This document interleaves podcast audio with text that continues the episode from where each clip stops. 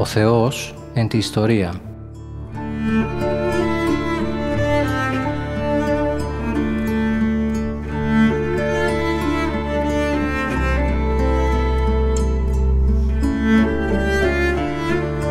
Περιδιαβαίνοντας την Παλαιά Διαθήκη με το Μητροπολίτη Γόρτινος και Μεγαλοπόλεως, Κύριο Ιερεμία.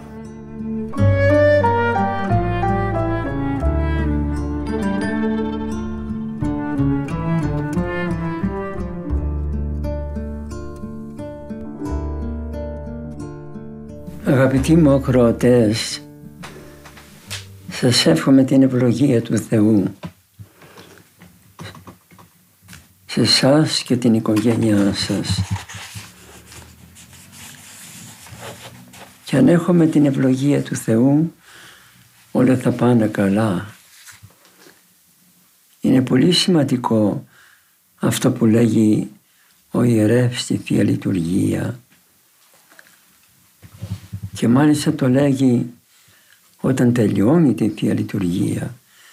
Ευλογία Κυρίου Κέλεος έρθει εφημάς και ενώ είναι μία γενική ευχή αυτό γίνεται και ειδική ευχή στον καθέναν όταν διανέμει το ιερόν αντίδρο που να παίρνετε αντίδρο από το χέρι του ιερέως, όχι του επιτρόπου, το χέρι του ιερέως. Γιατί αυτό, γιατί εσείς δεν μπορείτε να φιλήσετε την Αγία Τράπεζα και αφού δεν μπορείτε να σπαστείτε την Αγία Τράπεζα, ασπάζεστε εκείνο που άνοιξε την Αγία Τράπεζα, δηλαδή το χέρι του ιερέως και σας δίνει την ευχή ευλογία Κυρίου Κέλος έλθει εφημάς. Τα μαθήματα, να τα πω μαθήματα, κηρύγματα, έχουμε μάθει να λέμε κήρυγμα ένα επίσημο, μια επίσημη ομιλία. Τέλος πάντων τα μαθήματα που κάνουμε είναι κατηχητικά μαθήματα να τα να τα αγαπήσετε διότι με απλά λόγια περιέχουν, περιέχουν όλη την πίστη μας. Θα λέγω πράγματα τα οποία δεν θα είναι δικά μου αλλά θα είναι από το Ιερόν Πιδάλιον θα είναι από τη διδασκαλία των Αγίων Πατέρων ζυμωμένη απλοποιημένη και προσφερωμένη για το λαό του Θεού. Γι' αυτόν θέλετε μην κάνετε αποσίες και είναι τα ακούετε μετά στην ιστοσελίδα της Πεμπτουσίας και για να μην υπάρχουν κενά ερμηνεύω τους ιερούς κανόνες με απλά λόγια, αλλά πάντα επαναφέρομαι στον προηγούμενο κανόνα και επειδή αυτά αποτελούν μία σειρά, έχουν ένα δέσιμο και γι' αυτό είπα πρέπει να παρακολουθείτε το δέσιμο αυτό, τη σειρά αυτή. Ερμηνεύομαι τους κανόνες των Αγίων Αποστόλων. Ευρισκόμεθα στον πέμπτο κανόνα, ο οποίος αν ενθυμίστε μας έλεγε ότι ο επίσκοπος, ο δεσπότης δηλαδή, ή ο διάκονος, μέσα στον επίσκοπο είναι και, και ο πρεσβύτερος, γι' αυτό δεν αναφέρει όχι λέω, επίσκοπος ή πρεσβύτερος ή διάκονος, που η γυναίκα του επανέρχεται διότι την απεδίωξε, επειδή ε, αυτή έφυγε από αυτόν, πρέπει να δέχεται τη μετανιά της και να μην την αποδιώκει πεισματικά πλέον, Για να το κάνει αφορίζεται, είναι αμαρτία. Είπαμε πολλά στην προηγούμενη εκπομπή ότι η πρώτη ιεράρχε και η κληρική γενικώς δεν, δεν ενημφεύονται, πράγμα το οποίο εφαρμόζουν σήμερα οι, οι καθολικοί, αλλά έχει καταδικαστεί από την Εκκλησία. Η Εκκλησία μας καθόρισε διακανόνως της έκτης Οικουμενικής Συνόδου μόνο οι αρχιερείς να μην νυμφεύονται για να είναι απερίσπαστοι στο ιερό έργο το οποίο επιτελούν. Σαν δηλαδή νύμφιν και οικογένεια να έχουν τη Μητρόπολη την οποία έλαβαν, την οποία διακονούν. Να επεκταθώ τώρα και να πω ότι αυτό ισχύει και δια τους λαϊκούς. Εάν μία λαϊκός, παράδειγμα φανταστικό δικό μου, διαβάσει ένα βίο Αγίου, μιας Αγίας, η οποία ήταν υπαντρευμένη, έγκαμος και έφυγε για να πάει σε ένα μοναστήρι.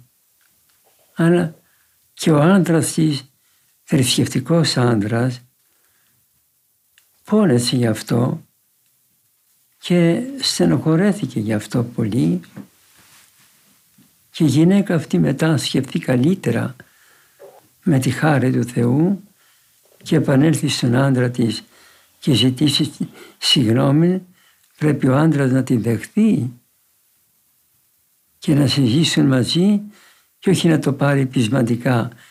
Με έδιωξες, φύγε και εσύ, άντε να κάνω κι εγώ το ίδιο και να εγκαταλειφθούν τα καημένα τα παιδιά, γιατί τα παιδιά τα πληρώνουν πολλές φορές. Τέλος πάντων σήμερα, αγαπητοί μου,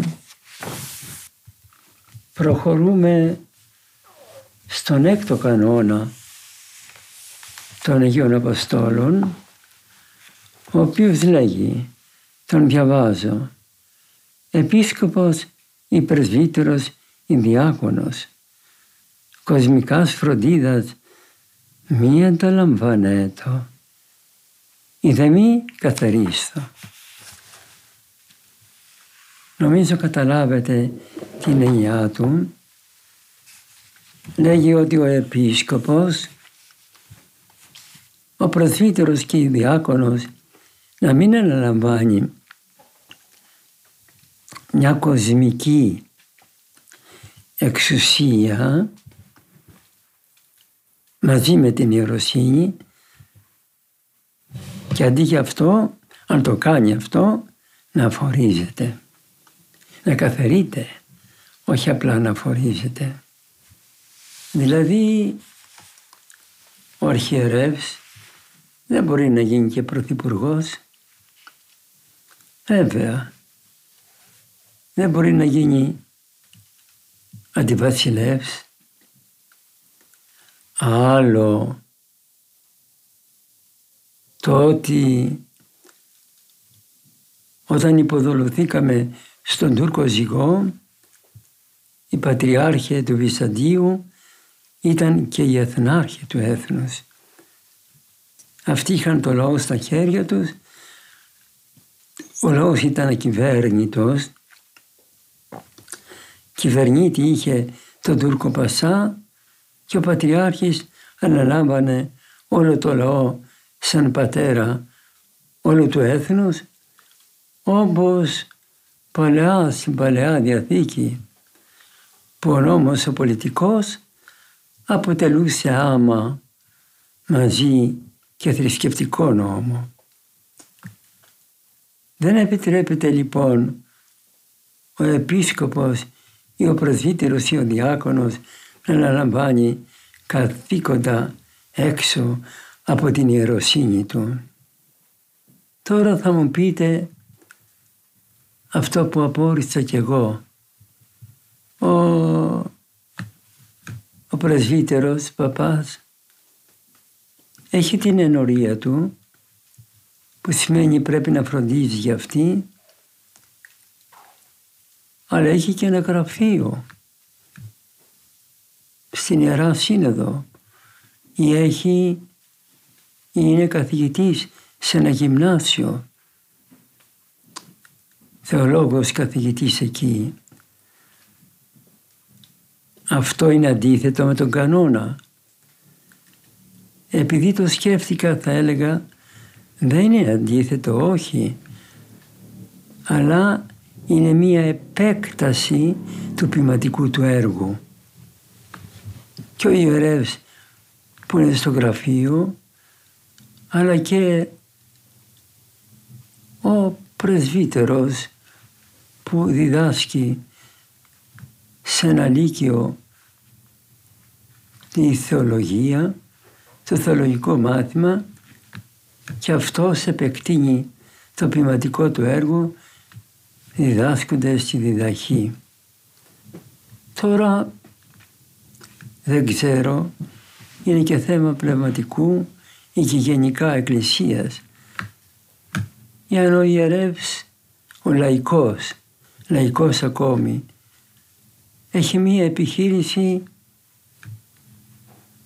σε ένα, πώς να το πω, σε ένα ταμείο, σε και του ήρθε επιθυμία της ιεροσύνης.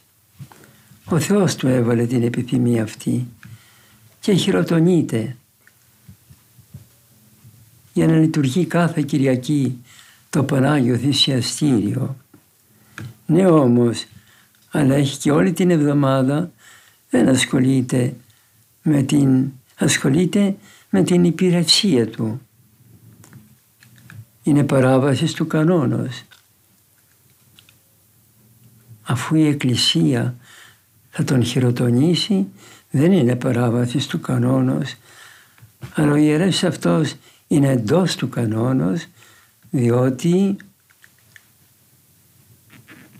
διότι ε, επακτείνει το ποιηματικό του έργο διότι κάνει ένα έργο έτσι που δεν εφραίνει και το χαίρεται ο λαός.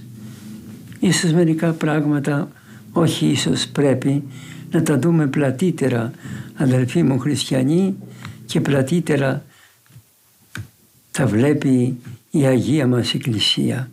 Τελικά θα πούμε ό,τι πει η Εκκλησία και όταν λέμε Εκκλησία εννοούμε όλοι μαζί, όχι ένα πρόσωπο. Ένα πρόσωπο αποφαίνεται μόνο όταν λέγει κάτι ε, έχοντας υπόψη και τα προηγούμενα των πατέρων και τα προηγούμενα δηλαδή, προηγούμενα παραδείγματα και έχουμε τι αυτά παραδείγματα εναρέτων ιερέων και επιμένων τα οποία ήταν ιερείς αλλά ακούστε, ενώ το έργο των ήταν πέστε μέχρι το μεσημέρι, είχε ένα οκτάρο με την επιχείρηση που εργάζονταν, όμως όλο το απόγευμα του είχαν ολοκληρωτικά αφιερωμένο στο Θεό, κάνοντας και τον εσπερινό τους και εξομολογούνται στο λαό και έχω υπόψη μου τι ούτως ιερείς και στην ελλαδική μας μάλιστα εκκλησία όπως ήταν ο Άγιος πραγματικά άνθρωπος πατήρ Ιωάννης Σαρής στον Πειραιά να έχουμε την ευχή του. Γενικά όμως πρέπει να ξέρουμε ότι ο ιερεύς πρέπει να είναι αφιερωμένος στο ιερατικό του έργο. Γιατί αν ασχολείται πολύ με χαρτιά, με πρωτόκολλα κλπ. Πότε θα κάνει τον όρθρο του, πότε θα διαβάσει τον προφήτη Ισαΐα ή τον Άγιο Γρηγόρο το Παλαμά, πότε θα πάει να επισκεφθεί τη θλιμμένη γυναίκα; Ε, ή να εξομολογήσει των, των μετανοούντα αμαρτωλών. Γενικά ο ιερεύς λέγω πρέπει να είναι αφιερωμένος στο ποιηματικό του έργο.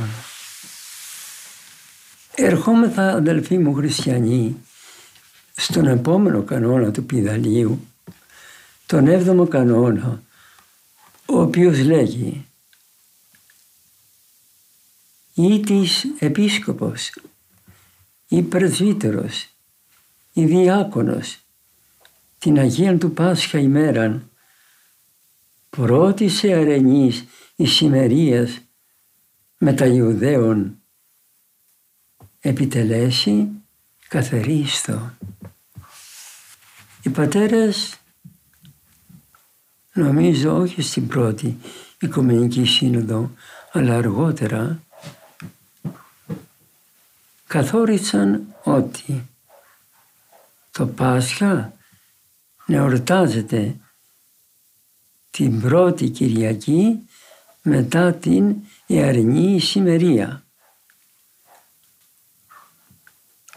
Αλλά αυτά τα πράγματα είναι και γεωγραφικά και κάπως λαθεύουν ή, ή μπερδεύονται καμιά φορά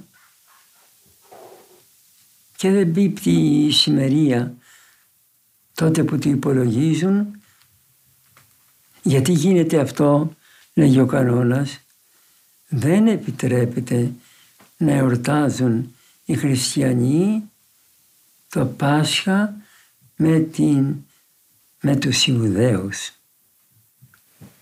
Λοιπόν, είπα μερικές φορές κάπως λαθεύεται, δεν πείπτει σωστά η σημερία και συμβαίνει να γίνεται κάποια ταξία κατά καιρούς. Όταν λέγω κατά καιρούς, κάθε 300 χρόνια. Ε, τότε οι μεθαφορισμένοι, οι μεθακαθηρημένοι, σε αυτά όλα θα απαντήσω και θέλω να το βρω, δεν το έχω σημειώσει καλά. Θα απαντήσω λέγω με ένα λόγο του Αγίου Ιωάννου του Χρυσοστόμου ο οποίος λέγει λέγει λοιπόν ο Θείος Χρυσόστομος αδελφοί μου χριστιανοί ότι δεν φροντίζει η Εκκλησία, ο Θεός και η Εκκλησία δια την τιάφτην παρατήρηση των χρόνων και ημερών πάρεξ διαμοναχήν την ομόνιαν και ειρήνην. Και λέγει ο Άγιος Νικόδημος ο Αγιορείτης Βλέπε αγαπητέ πώς ο Θείος Χρυσόστομος ονομάζει σχισματικούς τους Λατίνους γιατί εκείνο, εκε, εκενοτόμησαν το πασχάλιό τους και καλαντάριό τους. Όχι γιατί δεν είναι τούτο όσο κατά την ησημερία ορθών